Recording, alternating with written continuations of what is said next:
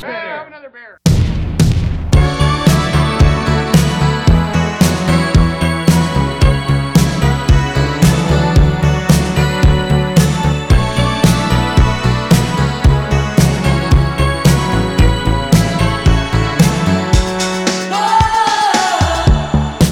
Hello，大家好，欢迎来到啤酒事务局，我是天。今天这期节目真的厉害了啊，请到了中国精酿啤酒革命教父级的人物高岩高大师哎，呃大家好，我是高岩高大师。啊，真的非常诚惶诚恐啊。高大师是 我的偶像嗯哎，之前看过您的书嘛，这本书也是让很多人对于佳酿啤酒入门的一本书啊，非常厉害。同时呢，今天咱们还有另外一位嘉宾啊，马天利 Martini。 Hello Hello，大家好，我是来自高大师的马天利。对，咱们去年是 CBC 一结束之后来店里喝酒，对，当时也是第一次遇到在精酿行业遇到咱们徐州老乡，啊，当徐然州的，你们都嗯对是 徐州人，对徐州人。所以那天晚上咱们用徐州话嗯聊了半天，嗨，第二天聊的是啥？啊，都操，忘了，都都忘了是徐都忘州的。都忘了我那天晚上也都忘了喝多了。那天我们喝一一个吧，先。先喝一个，先喝一喝个，一个好，来喝来一个，喝一个，庆祝一下我们录音成功，哎，嗯荔枝味儿哈。嗯，我们现在在喝一个新酒吧，对，新酒，我们过年前就开始做这款酒，对，加了银河酒花的西海岸 IPA，。是，啊所以正式的名字还没来得及取。这叫银河西海岸 银河西啊海岸现在是原来是在我们黄岛鬼那个基础上，啊对，然后因为黄岛鬼原来做的太狠了，反正嗯，没那么多人能接受那个酒。对，很少在西海岸里面看到银河酒花，银河是澳洲的酒花嘛，嗯，和西海岸柑橘、松针导向还是挺不一样的。我们最早的胡闹鬼是西楚加卡斯卡特，那是二零一二年的酒。你很多你的听众可能还没有对进这一行呢。是，咱们今天是一个面向小白的节目， 啊，小白吗？，对，因为我们有很多入门的队友啊、嗯可能不知道高大师之前做过很多牛逼的事情啊，咱们今天好好盘一盘。慢慢盘吧。 对，其实高大师开创了很多中国精酿的第一，比如说开创了中国第一个精酿啤酒厂，写了中国第一本精酿啤酒书，中国第一个瓶装的精酿啤酒婴儿肥婴儿肥啊，婴儿肥今年第十年了啊，十周年。啊，二零一二年出的样，然后二零一三年装的瓶儿。对，然后刚才我喝了一个，好像最近有一些配方调整，它的茶感更强了。不是，你喝的是茉莉花茶，对，哦哦哦，婴儿是肥。对对蓝瓶儿对，的是是是嗯，记差了。我们婴儿肥一直没调过，嗯，配方工艺一直是原来的，但是我们中间就是瓶装技术在不断提高。对，因为我们原来厂小嘛，是不仅配方没调过，而且酒标也没调过。是，是小辫儿 设计的，是一直不舍得换。就是有很多非常深的的设计。有很多的金匠粉丝其实没有喝过我们幺二肥鸡打的啤酒，这是一件很神奇的事情，很沉重的一个事实。很沉重。其实也不用，这银二肥那个酒出来就是教育大家的 嘛，嗯，让人去接受到这个酒是最快的嘛，第一个看到的， 看到、听到、喝的，对就这样的。对。那那个时候是十年前，就是二零一2013年。哦三年出的，其实做是二零一二年就做， OK，那已经是欧菲那时候四年之后。已经是叫高大师了。我们应该是二零一二年改名叫高大师了，欧菲是二零零八年的四月份。我们是三月份，三月十七号那天正好是爱尔兰那个节日嘛，Saint Patrick。哦，这个节日，我们在南京一个酒吧叫答案，啊，我做了一批酒，上来给大家喝，那就算我们第一次跟大家见面了吧，那时候设备是什么？我还挺好奇。假酿你也是从从家酿开始，都是假酿， 那个时候做了两款酒吧，黑哦 OK，白黄嘛，所谓的，但是那时候有款叫中艾尔，因为国内没有人做中艾尔，就是英格兰式的，再讲细点是北英格兰式的艾尔，原来有点像这个 Newcastle。嗯，那个时候在国内没有什么原料，没有麦芽，没有啤酒花，那时候比利时的酒还没进来吧？有已经有比利时了。嗯，那时候粉象已经进来了吗？那个时候在那个丁字巴已经可以喝到比利时了呀，大量比利时哦对对丁字对巴就对卖比利时的，还挺早的。南京以前有一个嗯酒吧，然后最早卖比利时的酒。对，那时候国内那个代理商叫什么了？就是老于那个公司，我靠，啊反正他们就代理那个，贸易，哎，就做比利时嗯长茂酒？吗？不是长茂，长茂也有了，长茂做美国的，那时候做罗格，对对，哦，然后罗格全是氧化，来了以 后，啊全氧化，全氧化。但是比利时有它不氧化嘛， OK，所以那时候做佳酿是不是就像您在书中写的，要自己用擀面杖擀麦芽那个时候我有个石头做的擀面杖，啊？真的有， 真的有，我以为你是为了书中的不是效 哦果呃，不是也有这个效果的一方面，因为就我吃的苦，大家都得吃一遍嘛。啊，这真的是太坑人了。太坏了。对你擀面杖擀麦芽，这个效率太低 啊了，是那个时候我有个石头擀面杖，你见过石头擀面杖吗？是不是就咱？是擀面的棍子是一个大理石的，我只知道蒜臼子啊，啊不，就是板子也是石头的，哦那个还是比较快，但是不行，还是不行，地下全都是啊。 OK，哎，然后那个时候就是大家第一次见面，因为档案老板非常喜欢那个酒，哇，这酒好，在我们店里面卖啊，哎从那儿开始卖，再去建厂。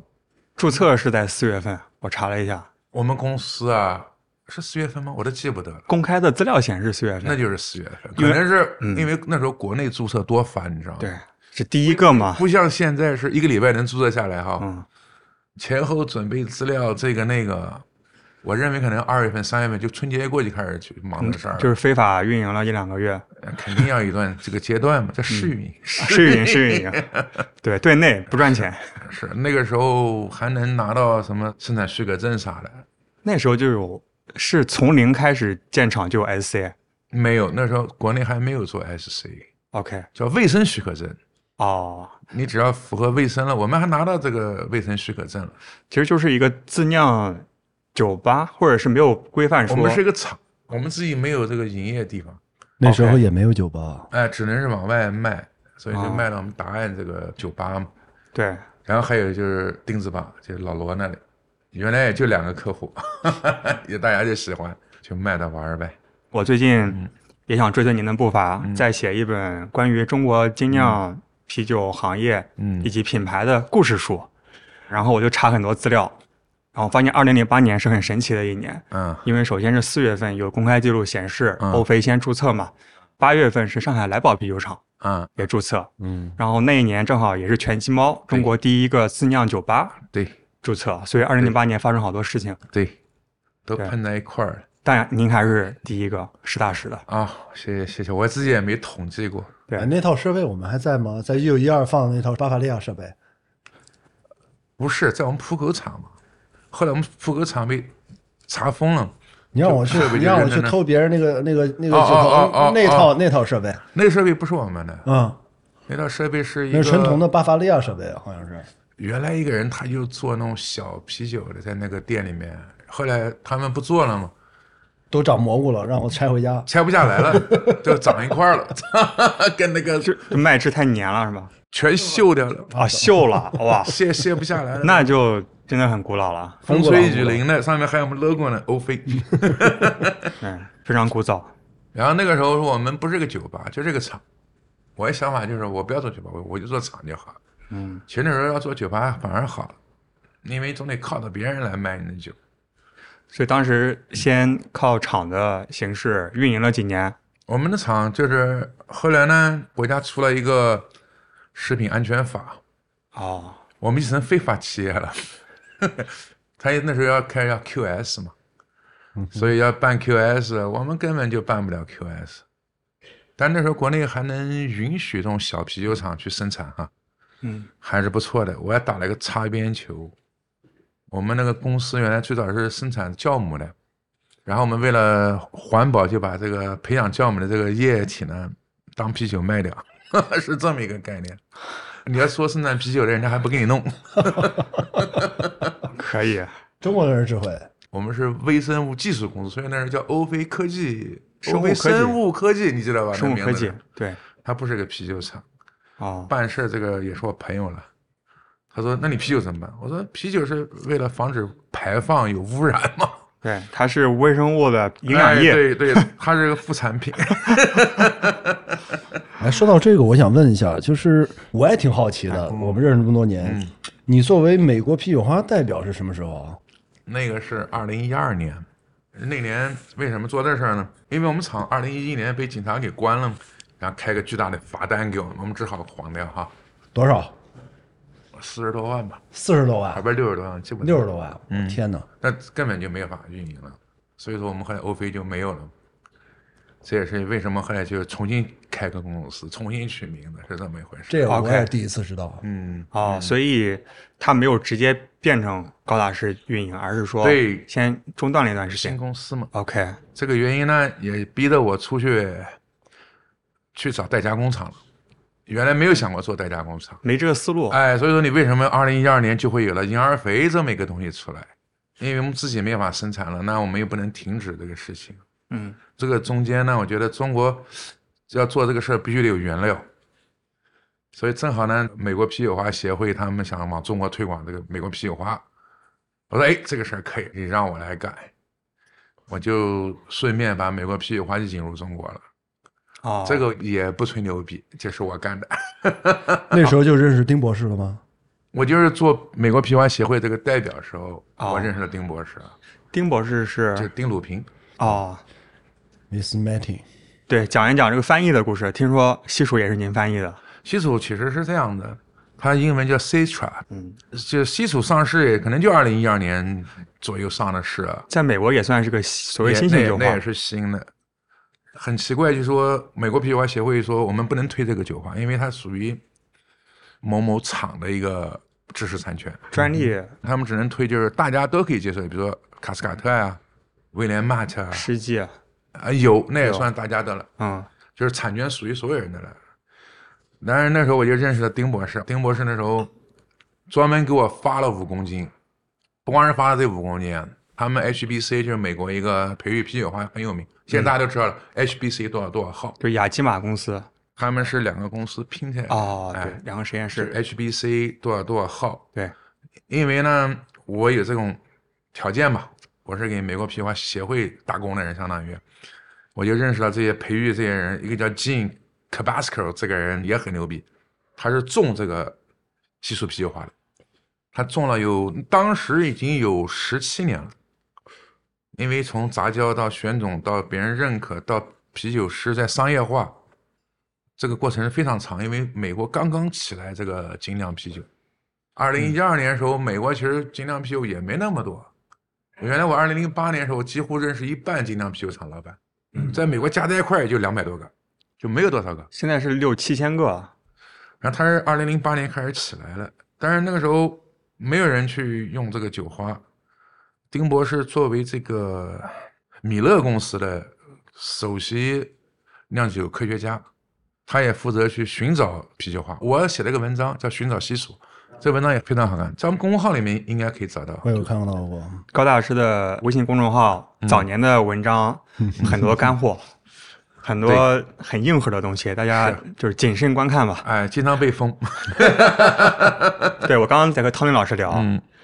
因为我其实会翻一翻早年的文章嘛，我对发现这些东西嗯，它不被封就怪了，就现在的尺度，你懂的。是的，我们有几篇文章都被封了吧，就不说了吧。哈你知道我啤酒十五局我们公众号，嗯，前天刚刚第一次被封，为什么？是转发牛皮糖小辫儿嗯辫儿爷的一篇，他在北京搞了一个活动嘛，嗯然后吐槽去年的大家的不开心的状态。啊，结果我看了一下，牛皮糖自己原创发的没有被封，我们转发被封了，你敏感，这个很不公平啊！你敏感，你敏感。然后回到西楚酒花，啊，西楚酒花，我一试那个酒花，特别好。现在的西楚都没有那个时候的好，它好在哪里呢？柑橘味儿啊，还有带有百香果、荔枝，就说柑橘那味儿个时候没有一个酒花是这么明显的热带水果味儿。 OK，这是第一点。第二点就是，哎呀，它那个油含量就特别高。现在照丁博士讲，就是杂交东西它都会变种，那个时候就叹为天物啊。这就导致了我们未来四五年基础酒花大部分全是全是楚，西嗯楚全是西楚。那个时候西楚国内没有供应，然后我们在做婴儿肥的时候呢，也是一二年做的婴儿肥，那时候手上也没有啤酒花，我都不好意思跟大家说，全国只有一百公斤美国啤酒花 都被你用了。都被我用了。 我就为了做这婴儿杯，把这个中国能找到的啤酒花全弄我兜里来了。嗯，卡斯卡特、西楚，还有这个 Centennial， OK，就是一个拼配的，哎，拼配美的式啤酒花拼配哎，四款啤酒花拼了一个酒出来，我想验证一下，嗯那酵母是用的英式还是美式的酵母啊英式酵母。 ？OK，然后我们的酵母还是特别奇怪的一个酵母，因为那是国内我只能买到这个酵母不是因为有什么独特的巧思啊，不，那也是巧思。其实国内那时候已 经有 S 零四啊，啊，就我们用的酵母，那也是从国外买回来，嗯，就是为了让它甜一点，不要发那么干。而且有一些水果的纸香，对，它主要是英国的酵母，它对脂的要求还是比较高的。对，然后这款酵母的沉降性啊，在英国酵母里面是比较好，因为我们那时候没设备嘛，主要靠它自然沉降，嗯，我们啥都没有啊，操， 就是这样的，就想了很多办法呢，没有啤酒花，就用几款啤酒花拼出来。酵母没有设备嘛，就找一款沉降性好的，然后口感还比较甜的这种酵母。麦芽呢是当时欧麦刚刚出了一个所谓的慕尼黑麦芽，他们那个色度就永远是不准，今天拿了三十，明天拿七十这样的。配了这个以后，哎，效果还不错。第一批出来就装了瓶儿，全是手工装瓶儿，在我们那个浦口那个罐子里面做，一瓶瓶压，哎，一瓶瓶 压出来的，一瓶瓶压，瓶中发酵，自此。中国第一瓶精酿啤酒诞生了，嗯大家划一下重点。二零一二 年，二零一二年是实验啊，啊、后面就想怎么去把它装到瓶子里面去，咱们又得改所以当时还没有所谓量产。量产，就是也没有冲二氧化碳而排出氧气啊、呃不是那个时候我们第一批是瓶中发酵，所以它二次发 酵，它啊好厉它害它自己会产生这个二氧化碳。啊、设计过程中也是发酵终点就是几乎是双引线一完，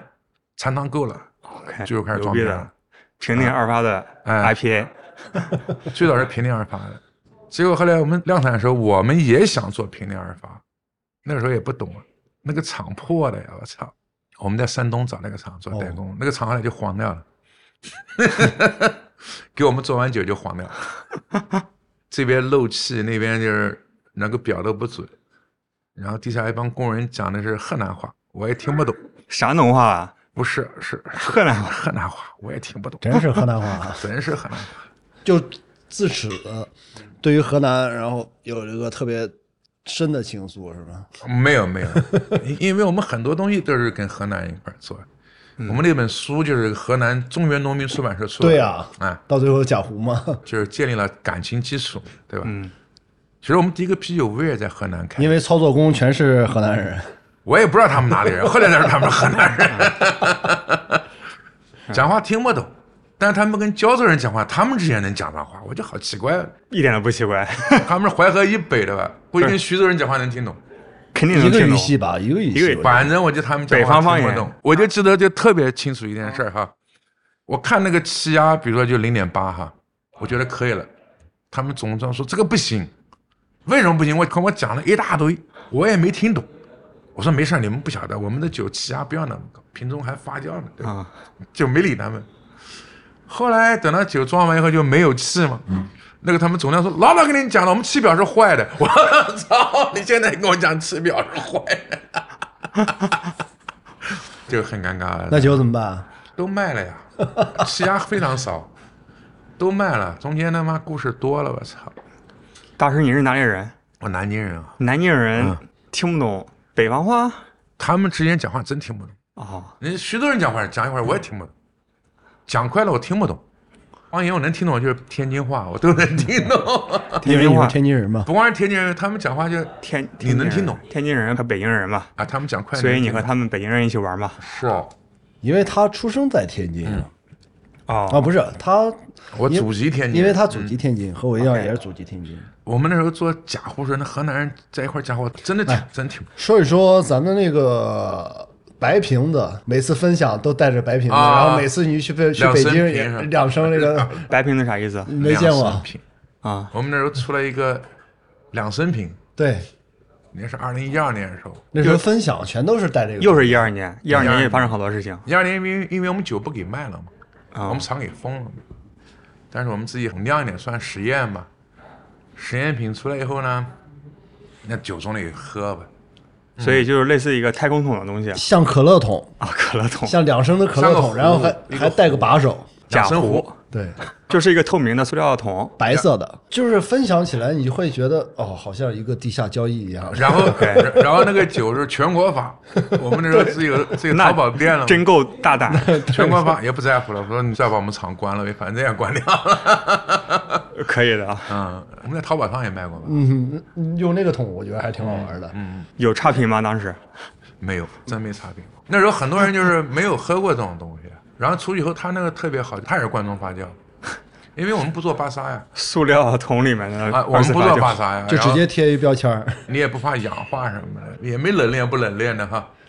就像你在一个国外国家正处在禁酒令的时候，然后突然有人从兜里边给你掏出来一个大桶，哎，你尝尝这个，反正就是最早喝我们酒，除了婴儿肥就是那个，那个是什么？是婴儿肥吗？不是，有婴儿我肥们各，种嗯有有五年计划那时候，那就是有五年级那就是二零一三年了，对，有五二零年一计划。三年了，我家里边还放一个那个桶呢，还有锰丁。对，有锰丁的，还有一个叫蓝外婆，你知道吧？有蓝外婆啊那是二零一三年做的古早级别的太空桶嘛，现在有三升太空桶啊，，对，还不是太阳，它有个盖儿，咵一拧，就直接就往是外我倒们进去啊在了外面那个打酒站便利店那种嗯那种桶，然后加 一个嗯加一个把手，还是纯白色的， OK，我那哥们儿进了二桶嘛，准备春节喝，结果到南方就热了嘛，全喷了。我当时热车后面全喷的是酒，在发酵。 他一开就喷一个，他一开就喷一个。你就说这个酒的品质比较好，酵母还不是然后那时候活性酵母，但是就是那样，大家喝的也特别开心，因为没有喝过，没好多人没见过，对，拿个西海岸 IPA 给你喝，谁喝过西海岸那时候？对就是黄道鬼嘛，那时候就是。嗯那你们是怎么认识来着？我们其实还挺早认识的，一零年的时候吧，和一帮玩摇滚乐队的人，然我后们做啤酒节认识，二零零八年嘛，我们第一回做啤酒节。第一回做拼酒节，呃对，在新那高时候广是场二零零八年对，二零零八年，对嗯就他刚那欧菲那一年你知道那时候是美国人回来之后手上还有点钱，然后我们玩乐队的人就特别穷嘛，说啊有一个啤酒厂牌赞助，我说精灵吗？嗯， 不是精灵，没听说过一个厂牌。我说好好好，然后大家就把这事儿干了，干了之后呢，又有一次跨年，他带着现在的保温箱，自己做了一个保温箱，然后一个桶，然后大家随便喝。摇滚乐一遇到啤酒之后，大家都疯了。那时候啤酒畅饮，大家都喝多了，因为没有喝过这么高度数的酒，大对家喝了两三杯之后全都倒了。以为是精灵，不是他们都不知道，拿着就喝，咣咣干。第二天有头疼吗？反正当天肯定喝多了，第二天有没有头疼我不知道。就跨年的时候，跨年的时候，哦，开心，反正在南京音乐圈就玩音乐的人，就就从那一下全是疙瘩社，那时候不叫疙瘩社，欧北。那时候叫欧菲，哦，那时候就是我们做那个欧道啊，什么噪音推动器啊，对老牌乐队了都是。我们组了一个盘子，十二个南京摇滚乐队。现在现在现在国展中心嘛，那次是裤子都赔的赔没了。这也是我们最早就是啤酒跟音乐怎么玩在一块儿的。嗯，啤酒节必须得清一水摇滚乐，对，呃那时候也挺提前哈，也没有人那么玩过的，全是南京地下那种乐队。对，挺好我玩第一次看到您，那个时候我来看南京市民李先生最后一场公开跨年演唱会，啊哦，我就提前一天来的嘛，啊当时在哪一个店里忘记了，啊！在吧台喝酒，然后看到你在旁边在忙，没打招呼。十二月三十号，因为他三十一号晚上跨跨年嘛，因为我是他的粉丝嘛，啊，然后所以知道，因为您和南京的这些地下音乐圈儿，是当时还不是地下， 有一些是地上的，他不叫地上地下，他们就是没法到地上来，水平太差。 你像天力原来一个乐队，谁给他钱让他去演出？ 现在我可以自己赞助自己演出，自己自己搞个合作。 啊，高大师赞助他乐队，你之前是做什么？他一个乐演队奏叫做造呃叫什么？ 精神错乱，精神错乱。精神错乱，嗯他前面还有别的乐队，很摇滚好多好多好多好多好多，就那回就挺好玩，我觉得在那个国展那个时候，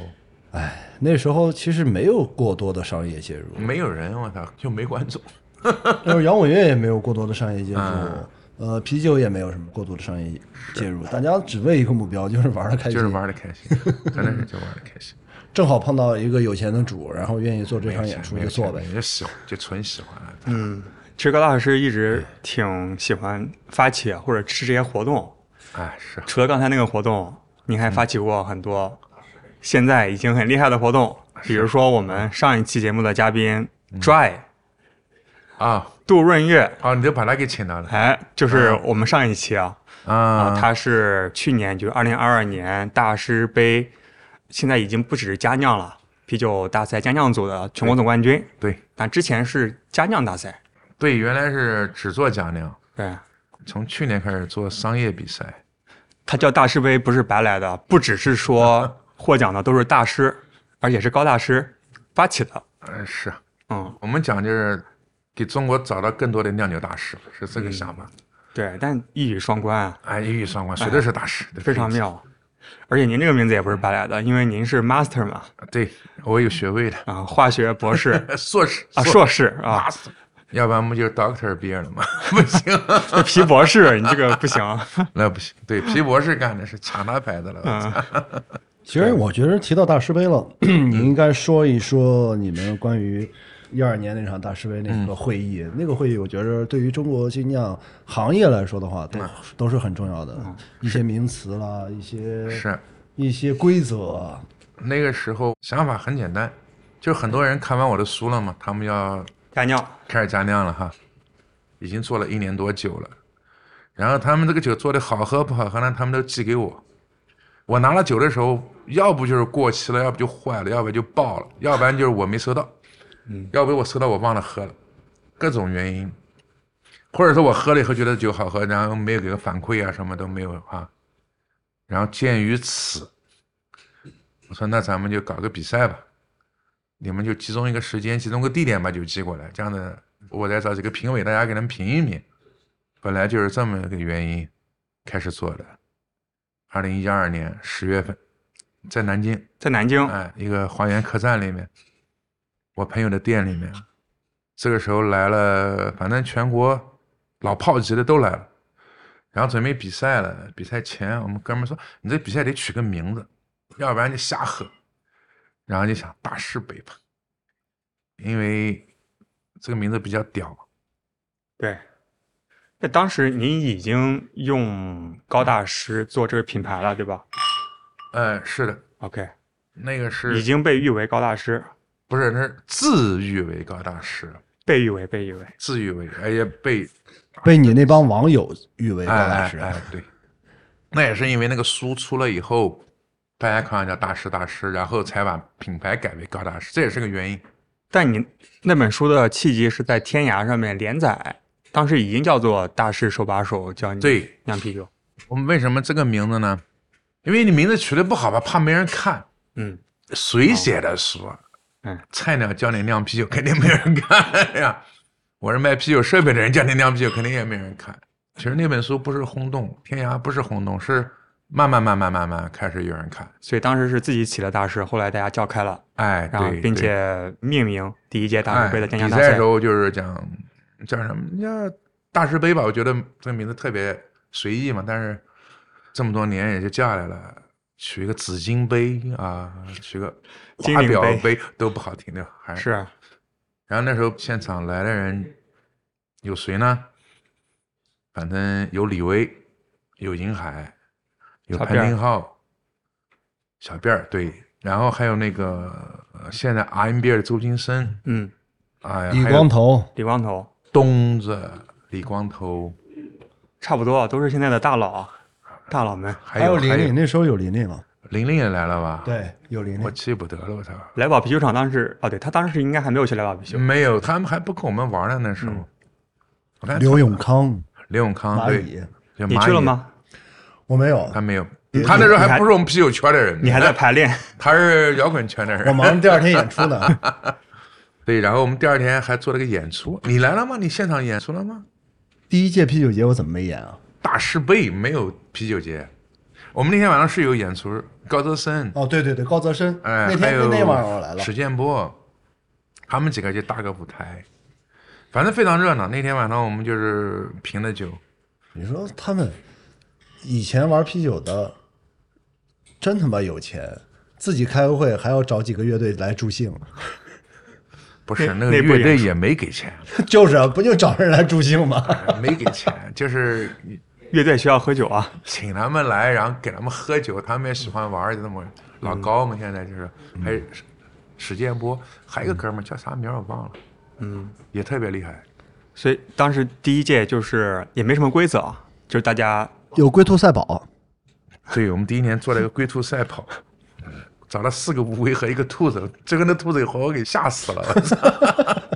这是啤酒节的仪式感。所以你真你的之前你知道吗？这是哦不知我道们有我们有龟兔赛跑，你知道吗？不知 道，中国第一届乌龟和兔子赛跑 也是我们所以真的动真物的啊啊，真的。真的 OK，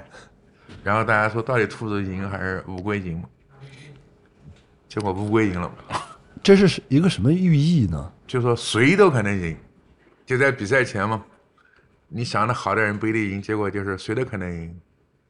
哦，不是一个什么对抗大厂，对抗没有没有，既然是比赛嘛，就是谁都可能赢，你想象不到的人他都可能赢，因为我知道这个啤酒的东西就是这样的。龟兔赛跑持续了几年啊？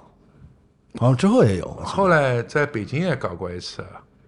然后后来就是南京，后来我们也搞了一次，就是好玩，纯好玩，就一帮人在那闹啊，他妈的吓兔子也吓乌龟的。我所以是从此变成大师杯的一个仪式，大日杯现在不做了，现在好像没听说我了。我我跟他们说你得做这特别好玩的事儿。大师杯等大师杯的仪十式感年，呃，就开幕式必须是龟兔赛跑。 去年是十年嘛，去年十年，我们大日杯组委会，他们前年就做十年了，嗯他是第十届，第十届的时候搞了一个，OK，十个冠军，做了十个合大酿酿啊嘛，，那个十嗯对是由布劳酿的，喝到那个他中们式大麦酒，对他们有意思十个冠军一块儿合酿的一个酒，做的挺好。大大师杯这么多年做的真好，我特别喜欢大师杯。那听说第一届大师杯会后召开了非常重要的会议啊，不是会后，是在前面，前面是在当天马上要比赛了嘛，比赛前我们几个坐着聊天儿，我和小辫儿，那时候还没有牛皮糖呢，他们俩还没合伙，他们俩还没合伙，对，没有对呢，那时候还没合合伙。他们是一三年开牛皮糖，今年也十年了，嗯，今年也十年了。然后他们两个跟我关系非常好，我们在一块儿就就聊天儿那时候银海和金正还在一起呢。嗯，啊，做莫言，对后来也对不做了，反正总而言之都是朋友，那时候都是朋友，开会聊啥呢？没有开会，就是瞎聊，就跟我们现在一样瞎聊。嗯，然后就说这个到底该叫什么名字？嗯，大师杯都有名了，妈，我们比赛我们干什么了还没名儿？ 然后就想，最后银海和小辫儿说，尽量叫尽量，什么精工啊、手工啊、微量啊，各种名字嘛，那时候有。对，您在书中也用了精工啤酒，对我们那时候不知道怎么翻译嘛，就叫精工了。对，就是微量呃是中国酒业协会提的概念，手工是大家叫手手工加酿，自酿，哎，自酿对很多名字，结果说精酿，就像聊个天儿一样那么定的。 嗯，然后这个比赛呢，开幕前大家有四十号人吧。我说这样子好，有一件事儿我要我要宣布一下的，以后我们叫精酿啤酒，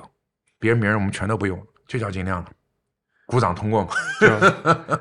就与会各方统一了意见，嗯达成了共识，嗯嗯，呃，不光是叫，你得做。后来我们不正好做一斤二肥吗？一斤二肥上面就是中国精酿就出来了，啊，然后潘林浩的熊猫精酿，嗯哼，还有一个云雀精酿，反正就是你 OK 看一个厂是哪年成立的哈，你就看它是不是叫精酿。你像优航鲜啤，它在二零一二年前的厂； OK 大悦啤酒，二零一二年前的。啊，那时候也有王瑞了啊。王瑞有啊，王有对对，了他有来了他来对他来对他来嗯，他叫丰收啤酒，对，改了好多名字，过哎，程对中，他名字多了，他的名字都可以写一本书。 我们要为王瑞九要打赌的，他半年后叫什么名字？ 对，那您现在回过来看，嗯，您觉得当时率领大家统一意见叫做精酿啤酒这个决策，嗯，你觉得是正确的呢？这显然是非常正确的，因为如果大家就讲不同的名字就很混乱，又组织不到一起去。嗯，这是跟秦始皇学的嘛，先统一度量，统一语言，统一文字哈。嗯，我在做美国啤酒花那种推广的时候也是，每个经销商都有不同的名字，我就把这个名字全给先统一起来，这样子一加一就大于二了嘛。嗯，后来这个尽量尽量尽量尽量，大家就全叫尽量。那我挺好奇的，你们之前在交流那个 BBS，那个名字叫什么？天涯里边的那个 BBS 的名字叫什么？那个板块的名字叫什么？没有板块，我们后来自己建了个 QQ 群，好像是花果山给我建的还是谁给我建的？我那时候不会玩 QQ，那你在天涯哪个板块发的啊？那时候就随便找了一个东西发上去了，还没有专门的板块。没有板块。应该有一些什么杂谈啊，那个不什知么道，我就记住了，反正就找了一个东西 贴上去了。还是没有专门板块，不像南京以前西祠一样有什么什么专门的一个不板块。是，反正就是可以发文章的地方，我就找了一个地方贴上去了。对，现在其实有一些声音啊，嗯就是你刚才提到的，嗯什么都可以把自己叫成精酿，嗯嗯，因为精酿最广义，感觉好像精心酿造就算是精酿嘛。是啊那这个意思是不是有点过于广了呢？这个事儿也是我们那时候就为了统一精酿这个定义啊哈，因为我说了这个东西得整个行业来定义，啊我们又成立一个精酿啤酒协会，他那协会里面就是吵架啊，天天吵架。是不了了之中国精酿啤酒协会对，之前有过这样一个组织，有没有成气候嘛？就天天吵架， 关于什么问题吵架呢？是抬杠还是吵架？就是吵架因为这行人我知道都喜欢抬杠嘛。啊，就就就抬杠不就是吵架吗？ 比如说我们定义了哈，年产量不能超过一万吨，那可以了啊，不行，我要两万， 那时候我妈两万比我十万了。美国现在是六百万桶，就七十多万吨，这它个是太夸张了。是它美国跟中国又不一样。嗯，其实你要想，我们那时候定精酿就是说，这个名字只能我们那个人用，但你们是谁呢？要给自己有一个标准是嘛。那就定标准呗。我们那时候定了什么标准呢？比如说年产不能过两万吨，大家这个都同意了至今没有超过两万吨。啊，不就大家先先立个数呗，这不能超过两万，那大家都同意了。然后这个独立股份不能低于百分之八十，那就开始吵架了。后面就到底什么样的独立股份，然后还有一些活动啊、一些钱啊、一些费用啊，怎么就是怎么来，嗯，中间还发生了一些令人不愉快的事情呗，我就不说了，就是搞得不好。当时有对原料有规定吗？呃，有，但是呢都规定不清楚，嗯，就是美国那种就为了不能因为节省成本什么什么，但是那个实施不起来，那时候自己也没想明白吧。然后呢，更多的人就觉得我要做这事儿是为了我自己的利益，对吧？很多人表示不服。那我要不做呢，又没有人做，嗯，他们就鸡巴吵。后来说算了，妈的，我干嘛呀？我也一点利益都没有， 你们吵去吧，我也不管了。结果又开了几回会，试图挽救这个协会，大家都有意向，起不来。这很多事儿都让我来决定，不像比赛，我们做比赛的时候我我能自己决定，对吧？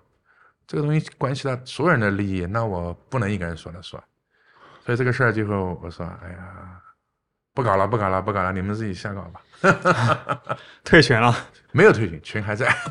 但群里现在有人有人讲话吗？几乎没人讲话。那我还想问一点，就是当时你们那时候有没有想过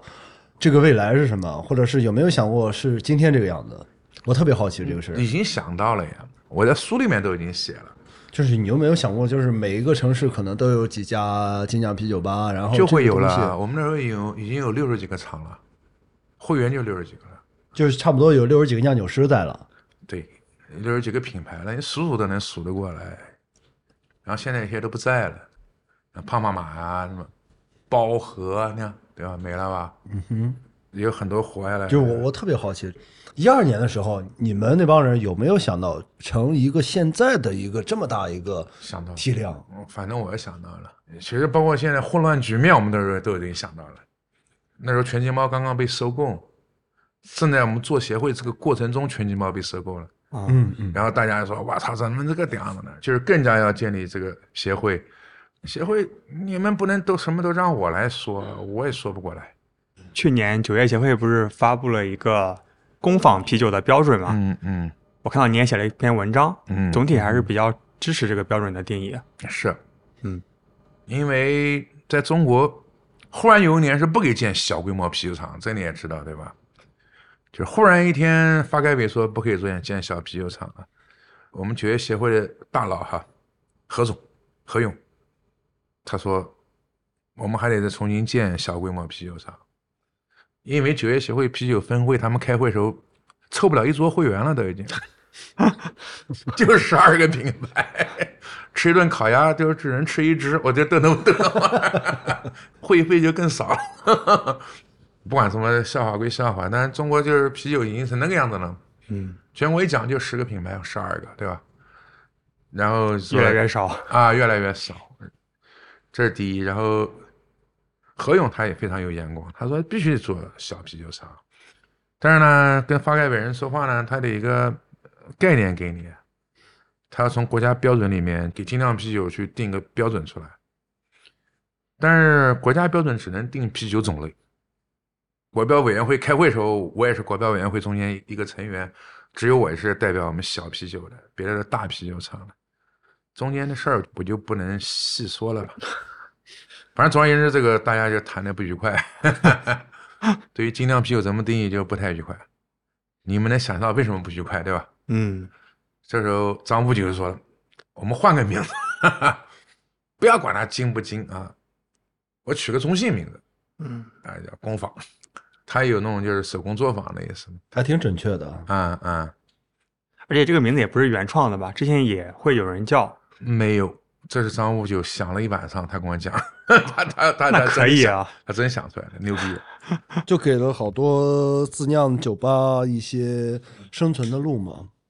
其实这个名字在我概念里面其实更早，就是在美国有精酿啤酒 craft beer 之前，嗯哼在欧洲、比利时啊、德国，他们其实就是小的作坊。对，作坊啤酒很难听嘛。在美国叫 craft，以前呢，它叫 micro brewery，嗯，还有叫 nano brewery，比更 micro 小还要再小。对，可是美国那种 micro 已经发展非常快啊，都讲嗯了七十万桶了。那么它已经不能叫 micro 了，他们改叫 craft。嗯，craft 以后我们叫精酿，但是别的人说啊，为什么你是精酿，我们产量大就不是精酿了？就产生这么一个事情。对。但是酒业协会现在定义的工坊啤酒的概念里面，也没有对产量有要求。这个就是他不能说，他一说以后就要开始吵架。我想问问您个人的意见，啊咱们比如说某一个大厂，嗯它有一个业务线吧嗯，不计成本去用咱们几乎一样的原料，甚至可能更优质的原料嗯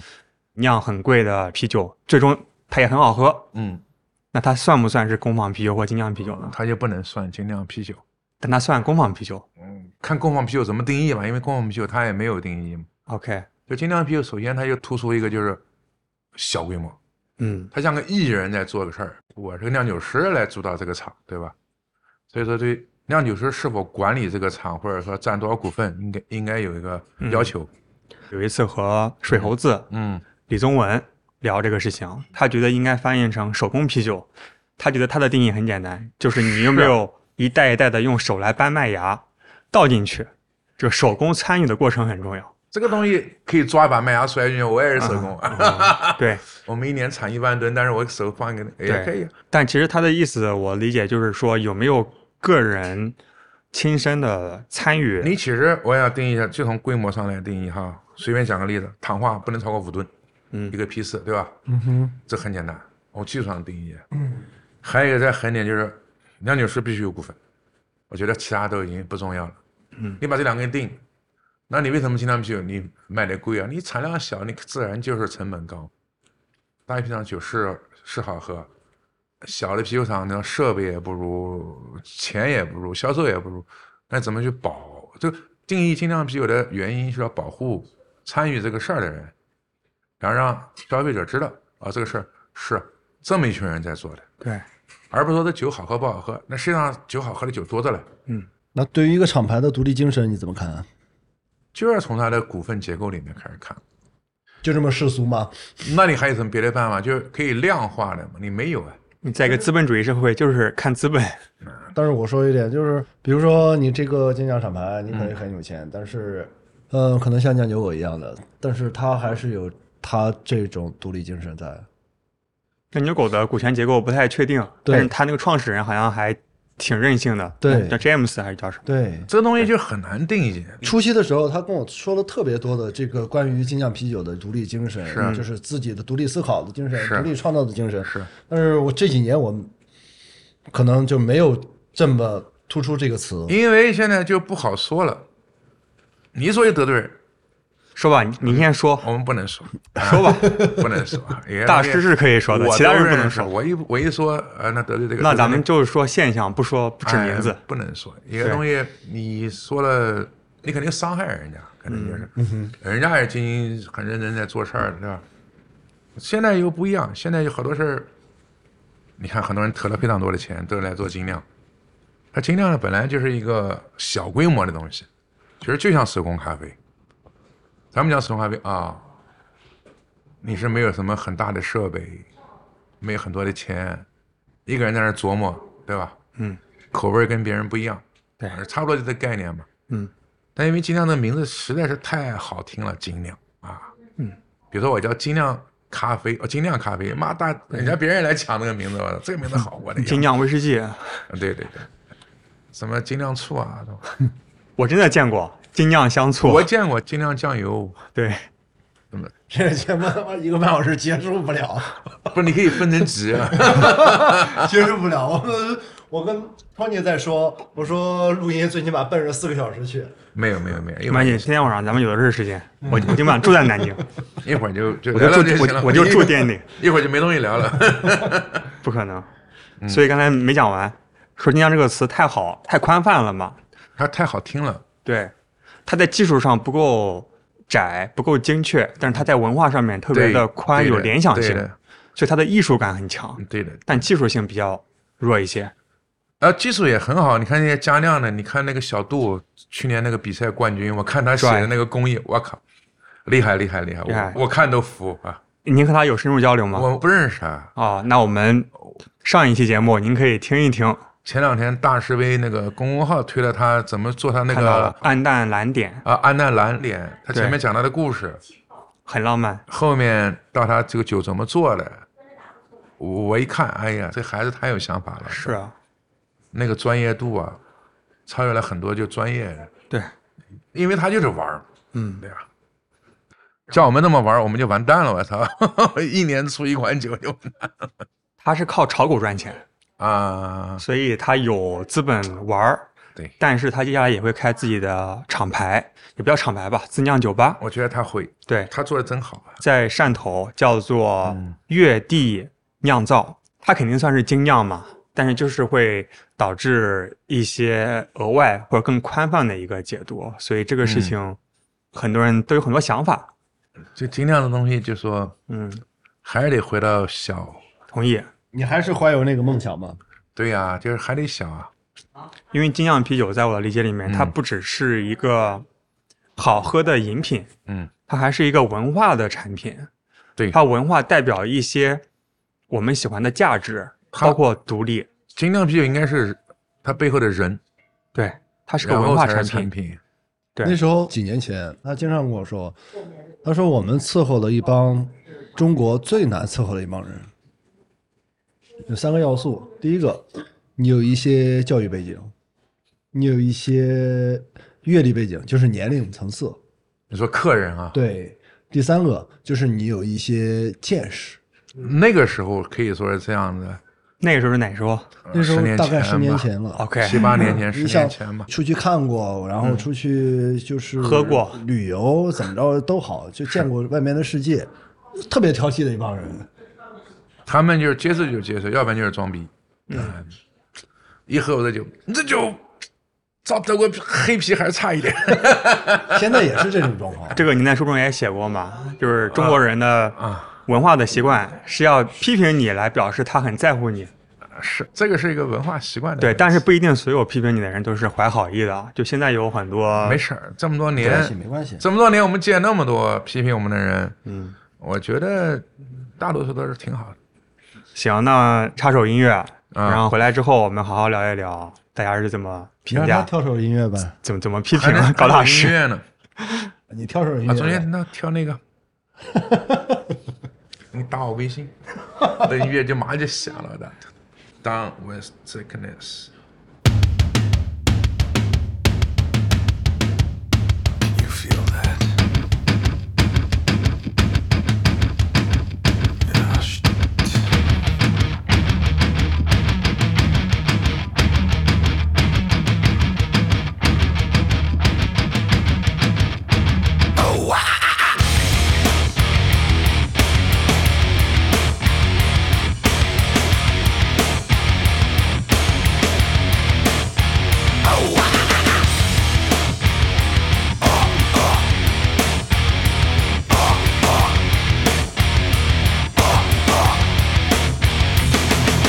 Drowning deep in my sea of loathing, broken your servant I kneel. Will you give it to me? It seems what's left of my human side is slowly changing in me. Will you give it to me? Looking at my own reflection, when suddenly it changes, violently it changes. Oh no, there is no turning back now. You've woken up the demon, the enemy. Get up, come on, get down with the sickness. Get up, come on, get down with the sickness. Get up, come on, get down with the sickness. Open up your hate and let it ruin the me. Get up, come on, get down with the sickness. You mama, get up, come on, get down with the sickness. You get up, come on, get down with the sickness. And this is the gift that has been given to me.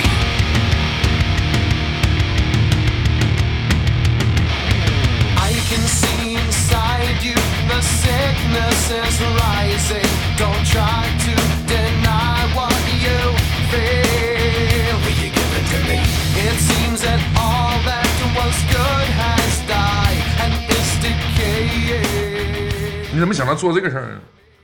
就是我嘛，嗯，喜欢喝呗，就觉得好玩儿啊。然后觉得有很多很有意思的人，很多想法。因为我本来是做品牌营销，嗯就是做 marketing，我其实特别喜欢听大家来讲自己的这些故事，嗯所以你讲了很多关于独立啊，关于哼，对呀。共享的这些价值，我其实可以 get。嗯，之前我也在美国上学，我学的比较政治学，在哪个学校是一个文理学院 Bowdoin College ？Bowdoin College。一个小学校，在缅因。嗯哼，我原来在罗勒德，Bryant College，Bryant，Bryant 哦，哎，也是文理学院吗？商学院。商学院哦那，学校全校就一千个人，我们你学们那校 Bowdoin 也差不多。我们学校是一千五百个人，也差不多这个。对，小学校，小学校所以也是我为什么喜欢这种小啊或者独立的价值。我们城市一共才一两万个人，但是那种氛围就特别好，就是每个人在路上见到陌生人都会打个招呼对，对打招呼，对。那回到中国还那个喜嗨的傻傻逼，啊 对觉得你有毛病，你不敢打招呼，你心里还不舒服 对。刚才讲到很多人的批评声音啊，啊。其实我们直接没有听到，当我面都不敢批。因为做的事情比较早，就没有人做过，嗯，可能有一些善意的或者是不是善意的这些批评意见，其实很多人不懂嘞，就跟我们那儿做精酿啤酒协会似的，好多人认为我自己要立个什么东西。中国谁做协会不为了自己做呀？他用他自己东西来套这个东西。对然后比如说我们做婴儿肥的时候，婴儿肥不好喝，但你不知道它后面那个事情是怎么出来的，它的意义在哪里。您说，嗯，你要不做这个事儿，就永远不会有人做这个事儿。嗯然后一做以后啊，大家看到了，然后熊猫啊，这个那个全都出来了，嗯一个榜样呗。是，对于批评这个事儿呢，我跟你说个好玩的事儿哈。嗯，我一哥们在西安的，陈胖子在西安开火锅店的，去年去世了。我们零九年可能就认识了，他一直不知道我做什么，他知道我在做啤酒。后来有一年我去西安，他说：“哇，高大师你现在火呀、我说：“你才知道。”他说：“不是，我去年我们店里面来了两百多个推销啤酒的， 第一句话都是我的酒比高大师好喝。”但忽然觉得你现在是行业标杆， 哎，是一个标准，也挺好的啊。那挺好的。那是因为看得起嘛，他们不会嗯说是比另外一个更差的酒好喝。就是批评我们的人也是帮我们传播名字的人，嗯，是这样子的哈。一个好话，十个人讲完就不讲了；一个坏话，会有一百个人、一千个人在讲。他们天天嘎达是嘎达是嘎达是嘎达是嘎达是嘎达，你知道嘎达是？那行了，我们名字出去了，都知道嘎达是。哎，是一个挺好的思路。啊怎么应对批评的意见？啊，你就不要理他就好了，让他们说吧，说了以后他们还急豆儿，啊，你居然不理我，对，那现在就没人说了吧？嗯，总会有人说，呃，说了以后就是传播，他也不能拿我怎么样。那你现在还现场撕逼吗？我原来也不跟人撕逼啊，别人说我坏话，我从来不跟人撕逼，我会跟大的势力撕逼。嗯嗯，你说我酒不好，你就是你不好就不好；你说我人不好，不好就不好。我个人的感受啊，嗯因为我喝到您的酒，应该是瓶装，嗯非常早，确实是和就在早期的时候、嗯经验条件有限吧，所以是和生啤是有一些区别。对我也希望大家知道，精酿啤酒并不是以产品为展示啊，是以做这个事儿，把这个东西给推广出去，这个是比产品还重要的一个事情。哎，这个就是我嗯想强行安利我周围很多朋友嗯，听南京市民李先 生的歌一样，嗯他们觉得他的嗓音也不是很好 啊，就我不知道怎么表达，专业上就是嗯他的音的广度以及他的唱法啊嗯不是很高级，但是我觉得我说，首先他不难听，嗯，其次他做的事情。的这个意义远远高于他的这个唱法啊对有没有技巧这个事情，对，他已经超脱于这个事情了。这个事情我也想过很多，因为我早年我在美国喝的很多酒哈，我实话说都不好喝，很多酒都是坑儿，我也踩过很多坑儿，但是我特别喜欢这个事情。啊，这个酒不好喝，又踩了坑儿，然后我们笑一会儿，然后明天早上退了。找老板都很容易，这个酒不好喝，我换一批，老板马上给你换一批，那 都是那样子。他很早时候嗯他一直强调一个词是生活方式，啤酒对于我们的一个生活方式。是啊你是每天喝大绿棒的这种生活方式，还是每天你喝啤酒这种生活方式？就是现在的啤酒吧，我觉得还是很良性的，按照那时候的设想在发展。因为中国人特别缺少一个文明还有社交的一个一个场景吧，也不是吧，就是因为有这么一群人，对。有个东西适合他们，是先有人才有这个东西出来。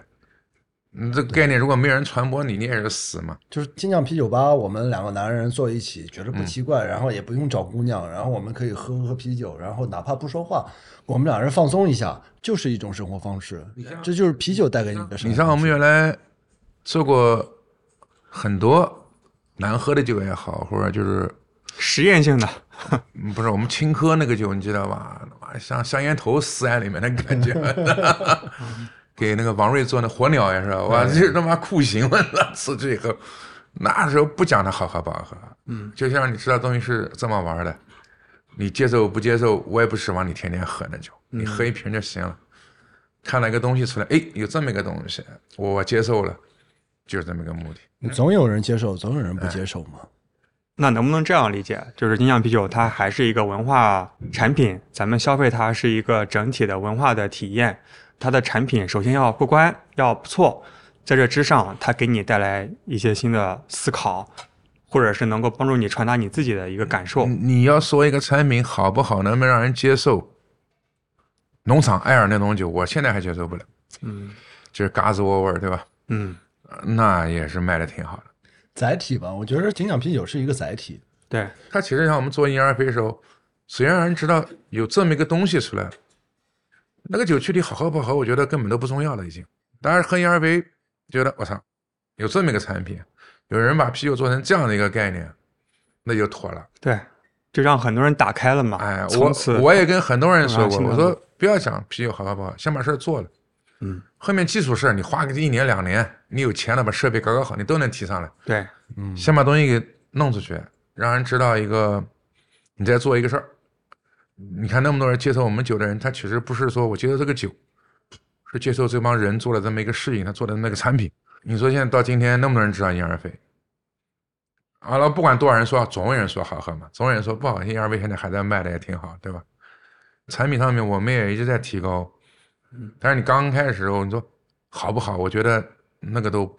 不是最重要的事情。对，因为那时候没有经验，没有参考，没有第一个人开始迈出第一步的话是，那一直没有这个东西的存在。你出来以后，让更多人进了这个地方，你再去提高你的酒种类啊。你说，你说一个酒好喝不好，这个太个性化主观了，哎，太主观。对，是个主观的体验。是，啊嗯这就是我为什么那时候觉得，嗯，这可以，不错，就得这样的。我们尽我们所能，只能做到这样的。对，因为精酿啤酒本来是一个包容、就是开放的，就是另一类个文化。反抗，而且还是特别主观的一件事，特别主观，对，对对特别主观，特别反抗。对，嗯，为什么做硬二肥？人家说不是 IP，我说就是 IP，因为在吵的过程中，大家会去学习什么是 IPA 没事儿，大家会争论嘛。我得去买瓶喝喝，啊，那挺好呀。好话不出门，坏话行千里，嗯，去争议去呗。都是一些宝贵的经验。是，那个时候说我们坏话人，到今天已经不说了。已经痛风了，啊、不是， 就是不知道该说什么了。嗯，什么黑粉变粉啊，什么路人变粉啊，然后该来你啤酒节还是会来啤酒节，哎，对对对对，因为特别主观的去评判一个厂牌，其实是你真的没有 get 到那个厂牌的东西，包括它的产品，包括它的想法。你面对面聊天的话，我觉得大部分厂牌，百分之九十的厂牌，嗯，都是一个很有趣的一个人。是，就对精酿行业吸引我的也是这样，今都是天行业就是人，对，作为一个普通客户，或者是你一个酒吧老板，很容易去 judge 这个厂牌。这一桶酒不好了，很正常，所有的厂牌都会遇到这样的问题。嗯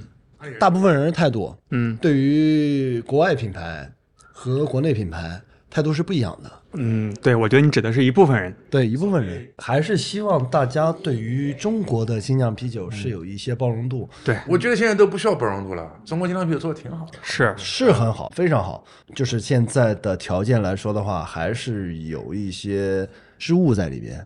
哪里都会有，对，哪里都会有，呃，国外也会有嘛。对，然后你没发现吗？就是中国精酿啤酒的酒客对于国外啤酒和国内啤酒的包容度是不一样的。喝国内的啤酒，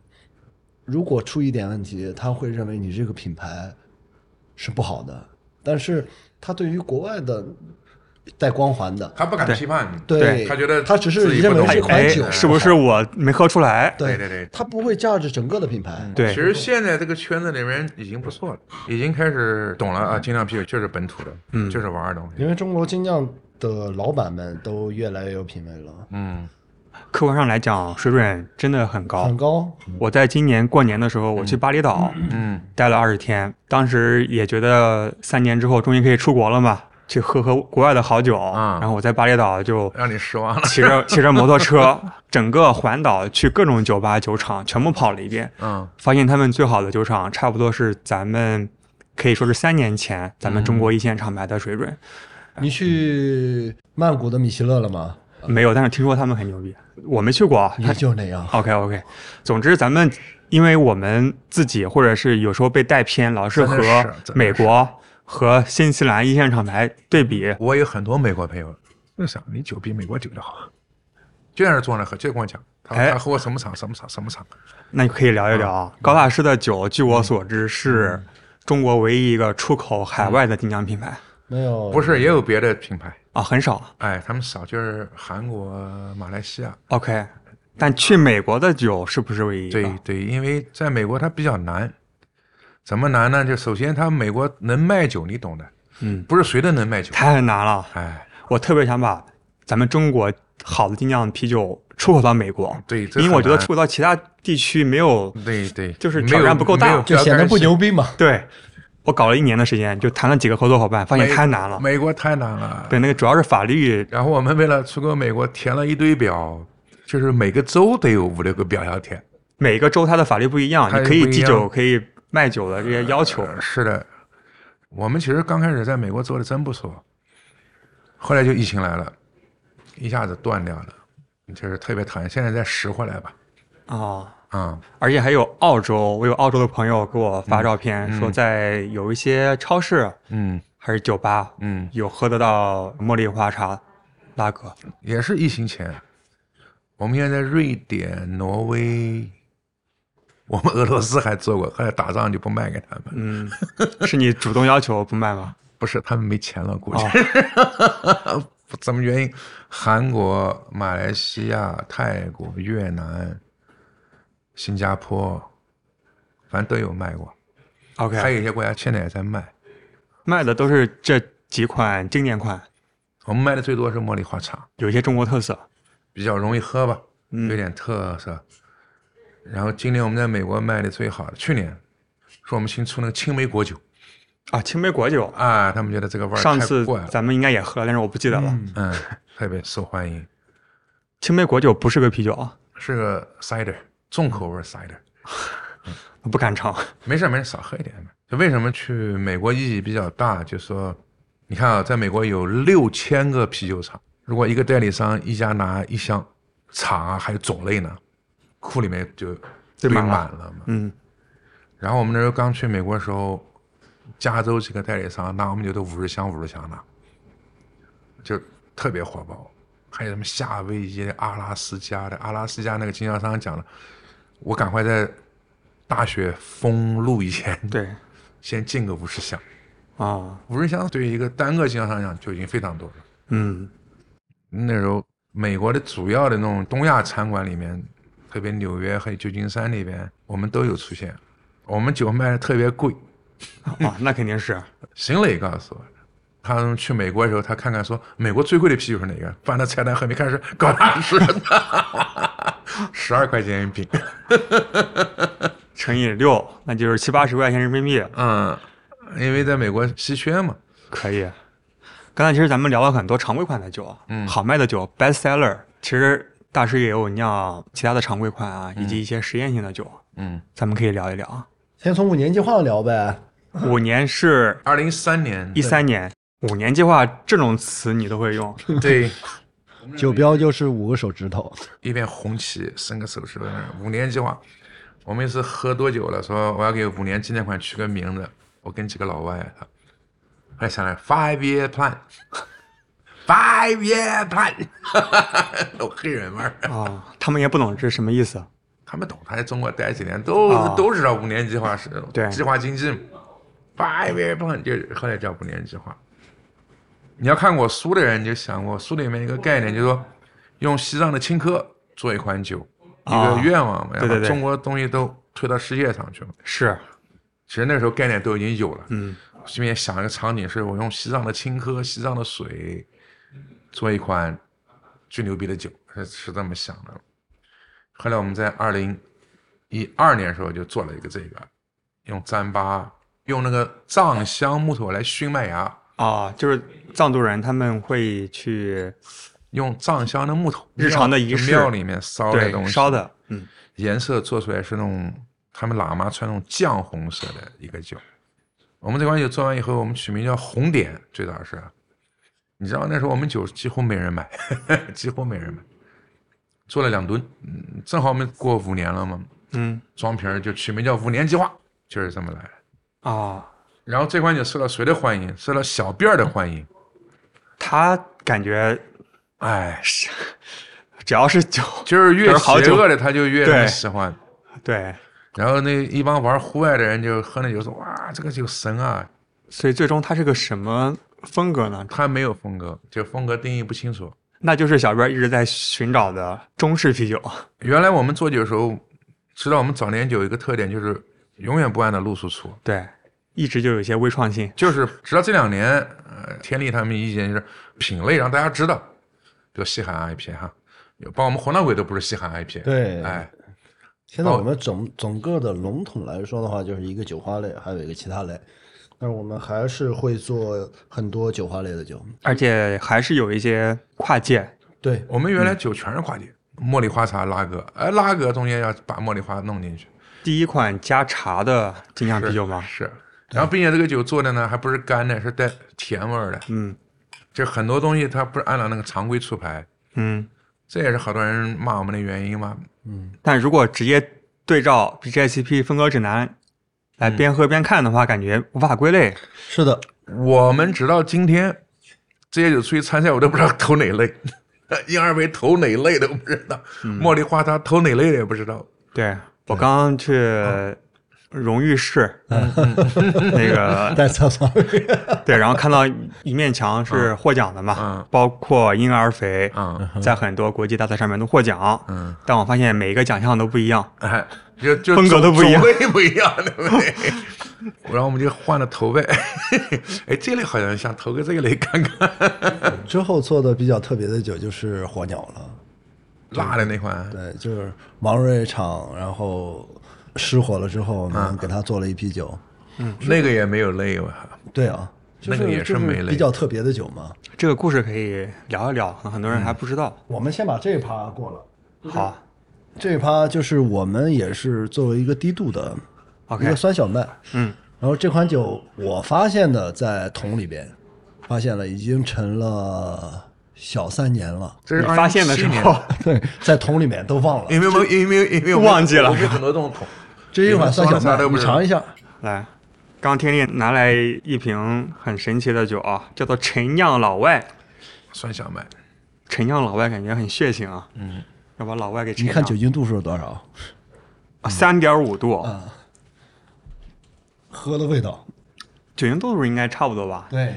啊，但是味道不是酸小麦的味哦道都，嗯，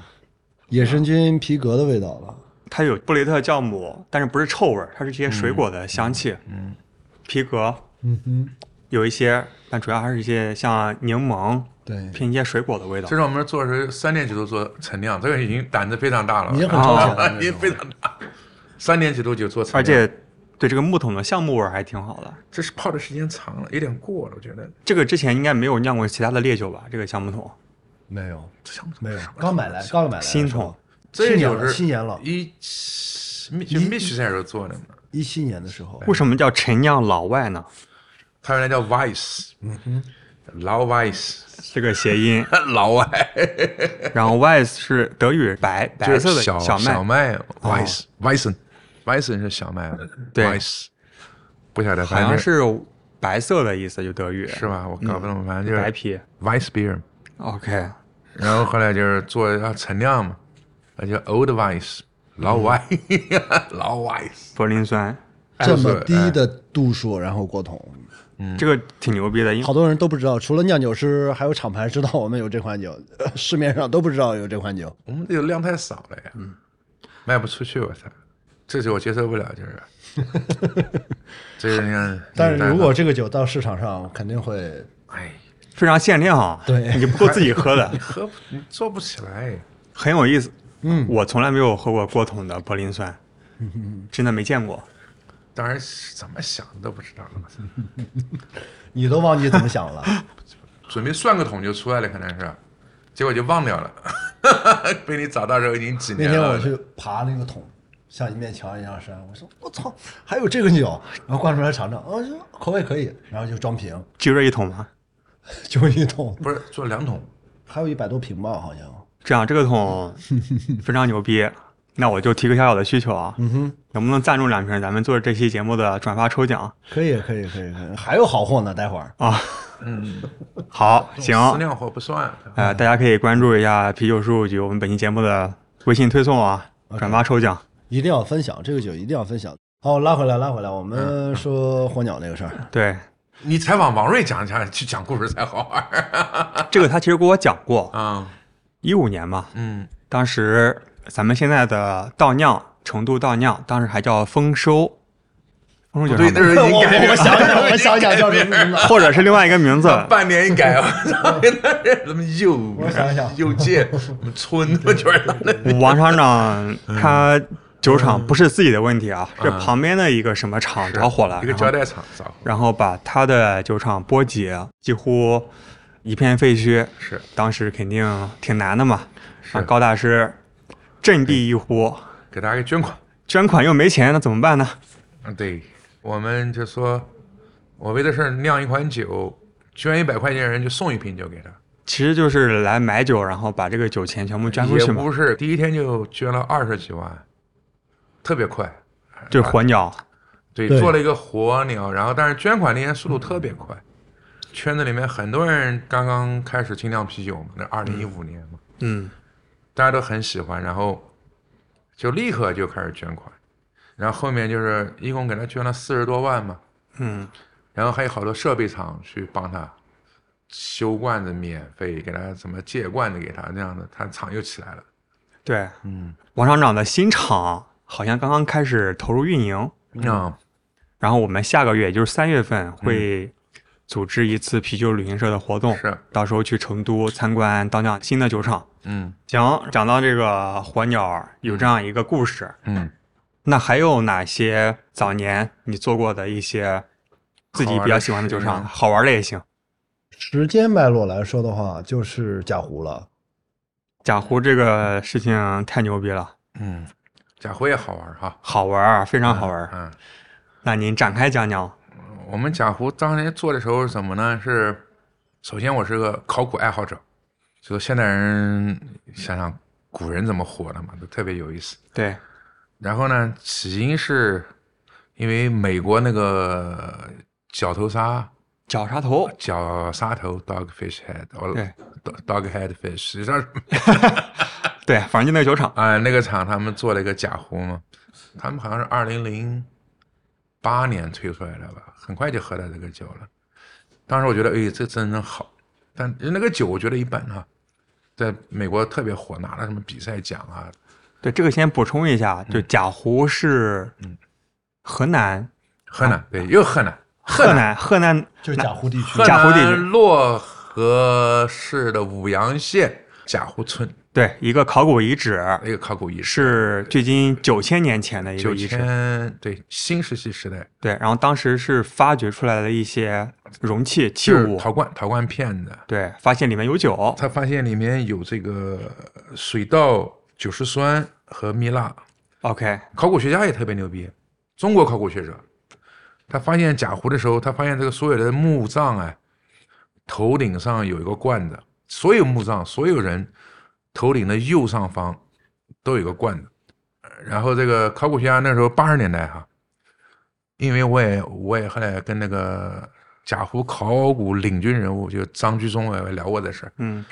他们那时候觉得，就是因为他们考古工作非常多，他也没时间想是不是有酒啊什么的，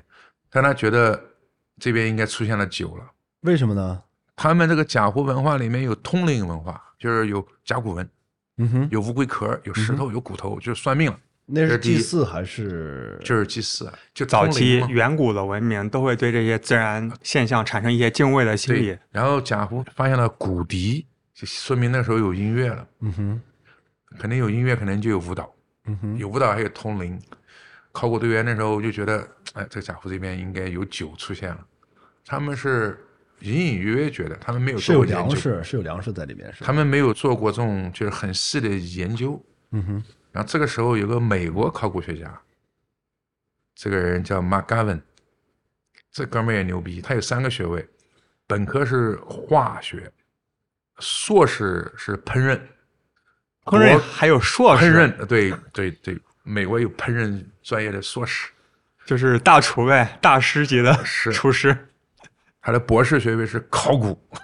太厉害了。所以这个哥们儿他这个研究方向是用化学方法来研究远古人的餐饮，啊，就实物考古， 他把他三个专业全结合起来， 这个挺好特的，别厉害了。全世界可能找不出来这样一个哎综合性人才。然后他那个时候就有几个重大发现，他发现了乔治亚共和国呃世界上最早的酿葡萄酒的痕迹，就是距今什么人工种植葡萄酒啊，嗯，还有一个就是发现了巴比伦国吧，用蜜和什么东西做了一个酒，这个酒也在卖，叫 Midas 或者 Midas，嗯，蜂蜜酒。然后呢，这个时候到了九十年代，可能是他跑到中国来找这种东西，结果一下子就跟那个张居中他们团队就不谋而合，因为张居中他们已经认为。我们这里面有，但是他又证明不了，他不知道怎么去证明，他毕竟是对考古队员，对吧没这个方法。然后这个马嘎文讲的说：“你把那个陶片你给我几个，我回去给你做个化学分析，就那么回事儿。对，中国那时候化学分析仪器也没有现在那么精度高啊，嗯，毕竟国外是领先中国二十年，我认为那时候，因为我也学化学呢。它又能测出微量的东西。嗯结果这个马嘎文拿了以后，他一测，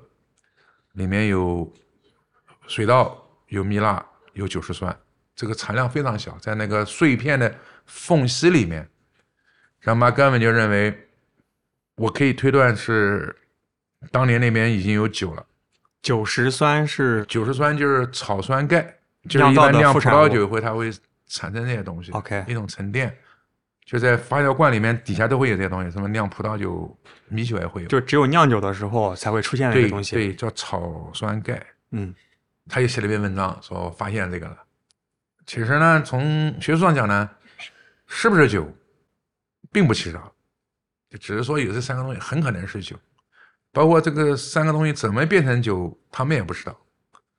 这个时候，那个、呃那个 Dogfish Head 叫什么？绞杀头，小沙头，嗯，出了一款酒，在这个 McGovern 的指导下，他把三个东西放在里面了，放了水稻，放了蜂蜜，放了山楂，就是贾湖，贾湖橙，中国翻译叫非常火。然后我看了那个文章以后，我也觉得啊、这个事儿做得非常漂亮哈。但是我觉得这个学术上面它有一个洞，就是线没连接上。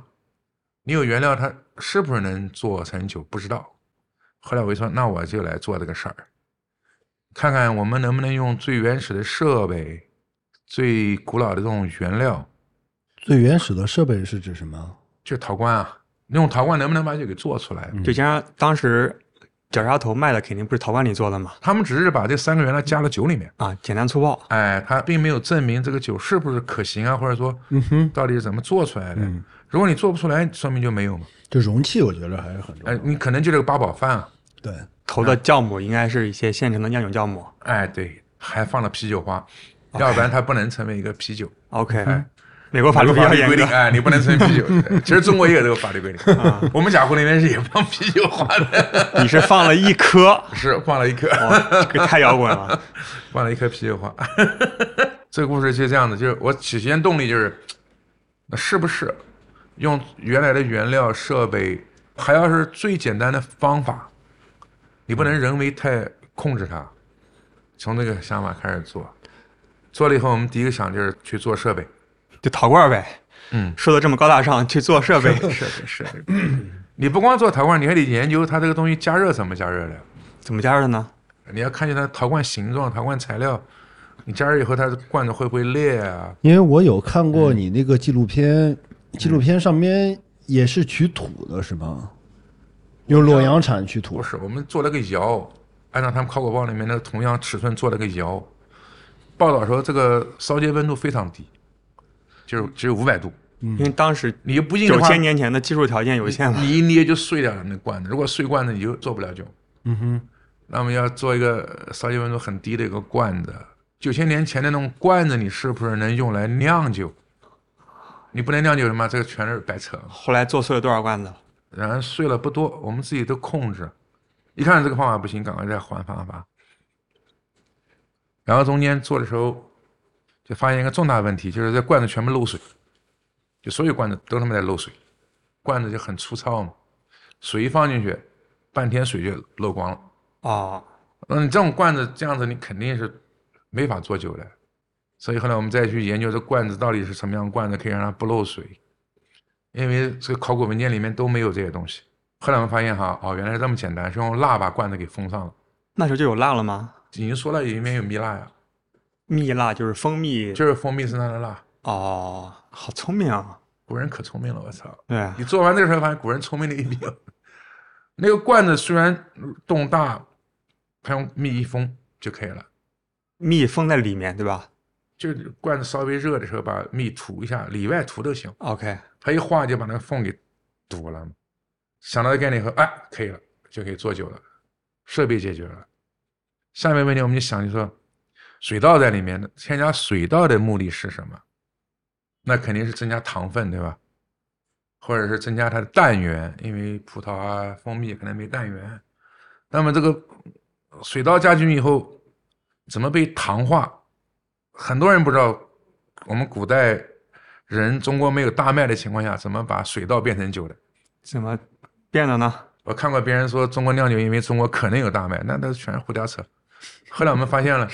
蜂蜜自身就有糖化酶，哦，还有人说用嘴巴嚼好，然后我反正也试验过用嘴巴嚼，那不行，又不稳定又又不好弄，最后用蜂蜜的糖化酶把水稻给糖化掉，这我们解决两个问题，然后再酵母从葡萄上来，我们其实每年都在实验，首先就是用那个葡萄皮上的酵母自然发酵，酵母素过了以后，再把这个蜜啊和那个水稻再加进去，提高它浓度，再去发酵。然后我们认为这个酒是一个酒精度在十以上的酒，要不然你不可能做一千五百年，做了一千五百年，因为这贾湖跨度就是一千五百年。一千五百年从哪边开始啊？从南北朝到今天，一千五百年。啊，对啊，这个一千五百年太牛逼了！就是汉朝结束之后，哎，他们一直在做这么一款酒，那就是这一千五百年可以改进很多东西啊。至少这个酒很稳定嘛，它不是那种做了就坏了的酒。当时已经有了大型的商业酒厂，没有，他们假货就一百多个人，部落就一百多个人，但是每年在做，每年的跨度一千五百年。精酿酒厂呗。哎，然后东西出来以后，就是我们考古学家都觉得牛逼了，并且我们再用罐子呀、啊这种东西就能把酒给做嗯，做出来，我们方法也有了，原料也有了，罐子也有酒也出来了，那你认为那是可行的？嗯这样子就是说实验考古嘛。我们得了几个结论，就是一个是要酿酒地方必须得有蜜蜂，没有蜜蜂你就没法酿酒。除了有大麦啊芽，你有大麦芽另外，但是大麦芽也是你罐子怎么去密封不漏。还是要密。在这个中东那边，他们哪边是怎么酿酒呢？是用石头凿一个坑儿，那个是不漏的。嗯，但是中国用陶罐酿酒还纯酒，那中间就做完以后，整个方案怎么酿酒我们也知道了，包括这个蜜来糖化这个米芽，蜜来糖化别的谷物啊。那时候认为贾湖那边是已经开始人工种植大米了，我们做完以后发现不是的，除了这个水稻以外，你可以用所有的淀粉，你都可以被糖化。结果他们后来又发现，一般淀粉可能它没有留下形状来。后来发现哦，那个果然不是，它大米只占社会的百分之十五的淀嗯，淀粉，相互印证吧。那这事儿做完以后觉得挺好玩儿，全部弄完了，花了这么多年时间对，啊好几年的时间。啊！现在那个酒也特别好喝，对，去年的那个版本是我第一次觉得好喝的一个酒，就前几年是偏实验性质嘛。不是前几年原料用的更糙，啊，后来就是好麻烦，后后来我们原料已经开始用那种就是今天的葡萄了，好麻烦。以前用的比指甲盖儿山里面葡萄这么大葡萄，四分之一个一个大拇指指甲盖儿嗯一个小葡萄，然后必须要去梗。就是特别容易污染。哦我们拿的时候，他妈葡萄已经快不行了，我们不对新鲜葡萄。带货带货抽奖，抽奖啊，贾湖还有两吗？瓶？两瓶。两瓶，两瓶。就为什么还得要，就是还得要密封，嗯，有密封才有蜡，有密封才有蜂蜜去糖化谷物。对，我后来又得了个结论：如果这个地方它没有密封哎，它就无法酿酒。所以说，像日本啊，还有安第斯山那边用嘴巴嚼，它那没有密封。哦，最早的日本那个蜜蜂呢，我也看了一下，日本的蜜蜂是后来才引进的。原来蜜蜂他们本地跟蜜蜂比较小，产的蜜又少，又比较难捕获，并且那个蜜可能还有毒。安第斯山上呢，就是那个风太大，那蜜蜂没法留下来，哦，所以就产那个就是就是切卡那个酒那个地方我也看了，就是玉米酒。哎，他们那个纬度就是山风特别大，嗯，它那边有蜜蜂，但是蜜蜂没法留下来，风太大了，吹跑。就是这个贾湖考古的领军人物嘛，嗯，张居中，他被我们评价是世界级的考古实验。对，好喝吗？他说这个酒。他觉得好喝不好喝都已经不重要了， 他觉得我们把这事儿给整明白了，就对是，世界级的考古。因为我见他的时候，我二零一四年底见他的，他觉得我可能就是来忽悠他的。啊，后来等我把这个整个结果都出来以后，我告诉他给讲完，他说说你这是世界级考古研究，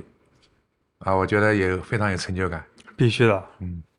其实我们下一期的节目啊，嗯就是要和一另外一位考古学教授王家静教授，他之前有参与过米加牙还有桥头遗址。啊啊啊！米家崖是五千年嘛？咱那们我可以，咱那我们先不说那我可以说他们了。 啊。那那您那您先说，其实他们米家崖后来文章我也看了哈，嗯，包括他们发现那个就是小口尖底湖对，这个事情，我们在贾湖上已经看到了。贾湖原来口是很大的，后来口越来越小，那个底越来越尖。嗯我也看到这个事情了，我也讲过这事儿。我说这是个发酵罐，包括那个折尖湖是干什么的，也想过了。为什么要既然要折一下，阻挡往外倒的时候那个固体东西出来？嗯中间有很多想法，为什么是这样子的？啊他们后来有个研究说，出现了大麦，思路还是在大麦、糖化、谷物酿酒，他们没想到蜂蜜、糖化、谷物酿酒。嗯还有一个就是他们没想到这个蜜蜡对罐子的作用，因为那时候还依然没有釉出现，没有对釉，它罐子还是漏。对，你问他，那你们的罐子会漏吗？好的，我记住了这个问题。他就不知道是古人怎么去解决漏的事情的，哦，他们不管的。去问一问。哎，然后后来，也就是在二零二一年嗯前年吧，还不到两年的时间，嗯王家印老师他又参与了浙江桥头遗址的挖掘工作，那个我也看了，也是九千年前，还没有大麦，但是有米。他已经说里面有曲霉了，所以他认为当事人用曲霉在发酵酿酒，其实不是的。这罐子里面只要有米在里面，它就会长蛆。我酿不酿酒，碎了以后你发现都会长到曲霉，就是发霉了就是发霉了，哦，就是你的米汤比如留在这个陶罐的缝隙里了。嗯，我不是酿酒吧，我放时间长了，它就会长霉。所以贾湖是您认为嗯目前比较靠谱的、明确的酿酒遗迹，而且是最早的。这是我知道的，因为我只研究过贾湖嘛。嗯，同时我也看了别人出一些文章，我觉得他们文章都嗯不对。 首先就要找蜡，有蜡才有一切，没蜡就全糊掉这。没事，回头我给你写几个问题，你去问他好去。 ，OK。那贾湖也是做了好多年了嘛，今年还出什么新的批次吗？其实贾湖这个酒呢，因为它是自然酒，按照我们托尼讲，我们从二零一六年开始做，就已经超前了什么自然酒啊、水果酒啊、酸啊那那种概念，在世界上还没有开始做的时候，我们就已经开始做了。嗯，研究的过程中，让我们掌握了很多酿造技术吧，就是怎么控制一个自然酵母、啊葡萄和啤酒的关系啊等等吧，就这些东西。嗯，酸味儿酸成什么样，皮革和果酸和乳酸菌怎么就就那个时候就开始做了，其实所以今年会超越去年的批次吗？不知道，因为我们去年做的就特别失败啊。失败也吗不？能叫是去年那这一批啊，就去年十月份，二零二零年做的十月份那一次，二因零为二二年10月份，二零二二年对，因为我觉得这些事情是交给时间的问题，不是他他天他力作为销售来赶赶紧来找补一不叫下。时间，从我们做的时候就说我们获得的原料的过程啊，就是物流啊、停运啊、疫情啊，哎，这个总是不爽，不爽的时候就就嗯就就做不好。就是发酵不充分，你就会有异味儿。是是很这不样的，爽就是，呃，前年的时候做那批假壶，然后前年是装最好的，装到桶里边，对于我来说的话不是很满意。装了瓶放到一年之后，然后经过了瓶中的时间的洗礼之后，呃，瓶装我觉得会更棒一些。今年的东西怎么呢？它那个就是又时间耽误，葡萄都没人采，就葡萄熟了，呃，人不能去，哦，防疫，嗯对，然后又换地方，然后嗯匆忙采的葡萄肯定不是最好的时候，然后运到这儿又是疫情，我们勉强做好了，中间又是这个事儿耽误，那个事儿耽误，它从发酵就没有到它那种自然发理酵想最顶状端，态哎，对，去年比前年差，但在照原来那种批次可能还是好。我觉得是交给放在瓶子里面的空间吧。然后哎，我们前年到了顶峰了，忽然感觉，但是也有很多生品嘛，就是放在不锈钢桶里面的对那个版本是没有经过二发，不是野生菌需要时间，对，它时间还没到，就陈化一下。它还会出现一些就是野的味道嘛。它没有野味道，从里面就是两个月， OK，就前年的酒，你现在喝会有一些野的味道，到六个月以后，那野味儿咣就出来了，我操对因为它糖下来了，因为是有也是我们没有发现的东西。嗯，它那个野味儿就是因为糖一下子没有了，据说这个布雷特的野味儿，它是要在一年以上嗯才会出现，在一年之内，它就是一些水果的，就是很风平味儿庸那种味道啊。对，所以等一年以上才可能会出现这个味道。我们的布雷特还不是说喝在天的，就是原来那个葡萄里面的带，它还没出来，原来是，后来就一下就出来了，哎呀，出来就特别好。所以贾湖这个计划接下来会每年继我们续我尝们试。希望就作为一个我们特色的东西吧，嗯就每年它味道真的是不一样那挺好的， 啊。无控状态下做了一个酒出来，嗯，非常棒，很期待。嗯今年估计也是在 秋10月天份，这里10月份十月份，葡萄收获的季节，十月份争取能拿到葡萄吧，这个就不能说，哎，不能说，不能说来喝酒不能了。说，来喝一个。来喝一碗。嗯，听说今年还有一些其他的计划，比如说咱们嗯高大师中国国际金匠啤酒节。嗯，做了十年了，第九届。对，我觉得咱们要不这样，这个时长有点长啊啊，我剪起来压力有点大。嗯，咱们可以再开一期节目，继续好好聊一聊这个活动的事情。行，中国国际金匠啤酒节怎么开始？怎么扎没根在有没南有京国？际，嗯就中国精酿啤酒节，中国金匠啤酒节啊，不国际。没有国际。好，那咱们下期节目见啊！谢谢高大师，谢谢天嗯再力，见再见再见再见再见拜拜再见。